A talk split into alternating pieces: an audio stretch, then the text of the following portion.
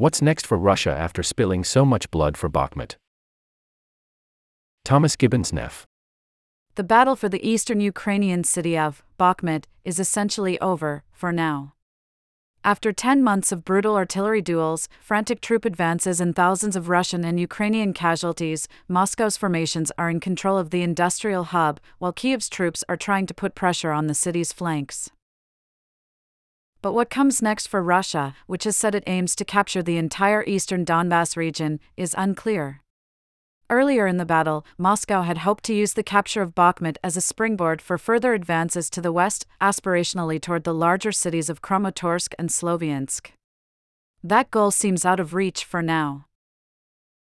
Russian troops appear spent, military analysts say, after suffering extensive losses in securing Bakhmut and overall, President Vladimir V. Putin's forces have shown little ability to take more territory elsewhere, having been mostly relegated to smaller scale attacks in a smattering of towns in the country's east.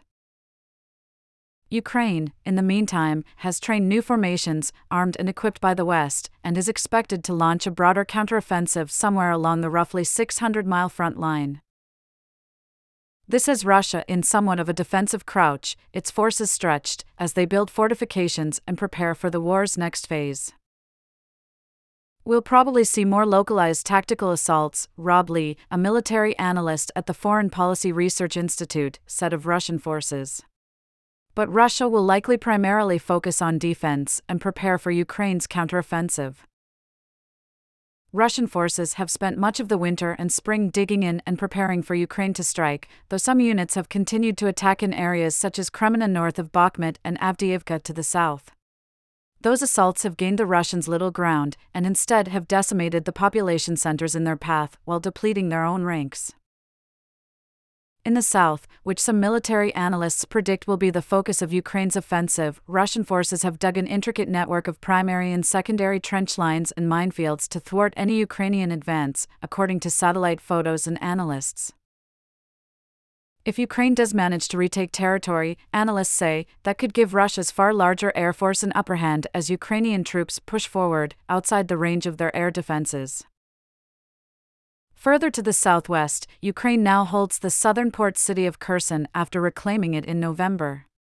But with the Dnipro River serving as a natural boundary, Russian artillery units can shell the city from the eastern side with little risk of being overrun by Ukrainian ground forces, given the difficulty of crossing a wide, exposed waterway. To the north, Ukrainian backed proxy units have penetrated the Russian border in recent days, seizing a small patch of territory in what is considered a propaganda move to tie up Russian forces and embarrass the Kremlin following the seizure of Bakhmut. But the battle for Bakhmut came at a significant cost for Russia and Ukraine and will weigh heavily on what comes next. Both sides made outsized investments in men and material to take and hold a relatively small and now devastated city, which had a pre war population of more than 70,000. Such is the nature of the 15 month old war, both militaries, still rooted in Soviet style tactics, continue to rely heavily on artillery, tanks, and limited troop advances to seize and control ground. The battle for Bakhmut is less important in terms of territory and more in its impact on both forces and what it reveals about them, said Michael Kofman, the director of Russian studies at CNA, a research institute in Arlington, Virginia. Russian forces were defeated on three fronts last year around Kiev, in the northeastern Kharkiv region, and at Kherson. Moscow is nursing its exhausted and casualty ridden formations after brutal urban combat in Bakhmut. Ukraine, too, is plagued by casualties, but is digging in along far more favorable and higher terrain outside Bakhmut. In recent days, Ukrainian forces have made small gains to the north and south of Bakhmut, putting their forces in a better position to prevent Russian troops from advancing further the head of the Wagner paramilitary force, Yevgeny V. Prigozhin, whose fighters were primarily responsible for the seizure of Bakhmut, has pledged to pull them from the city and turn its defense over to Russia's uniformed ranks, risking a disorganized turnover of troops. Wagner isn't really designed for defensive operations, Mr. Lee said.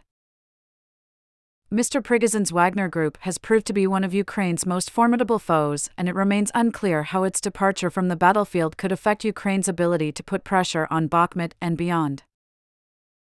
Military analysts, Western intelligence agencies, and Ukrainian officials have argued over the strategic significance of the Bakhmut campaign for months.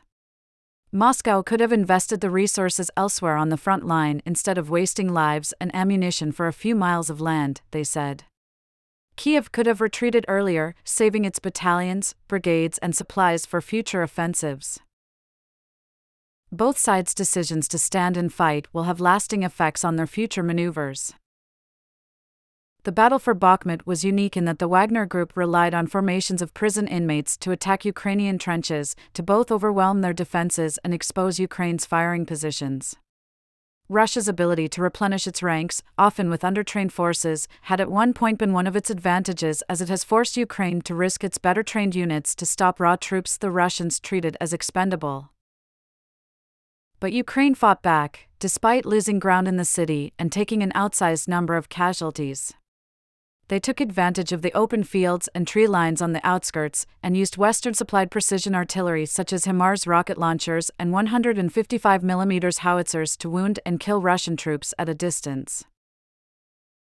Now, Moscow has to decide whether to try to advance west of Bakhmut. A few miles away lies the town of Chasiv Yar, but Ukraine can pull back to high ground in between, where it could fire down at advancing Russian troops. More likely, the Russians will focus on defending Bakhmut and its approaches.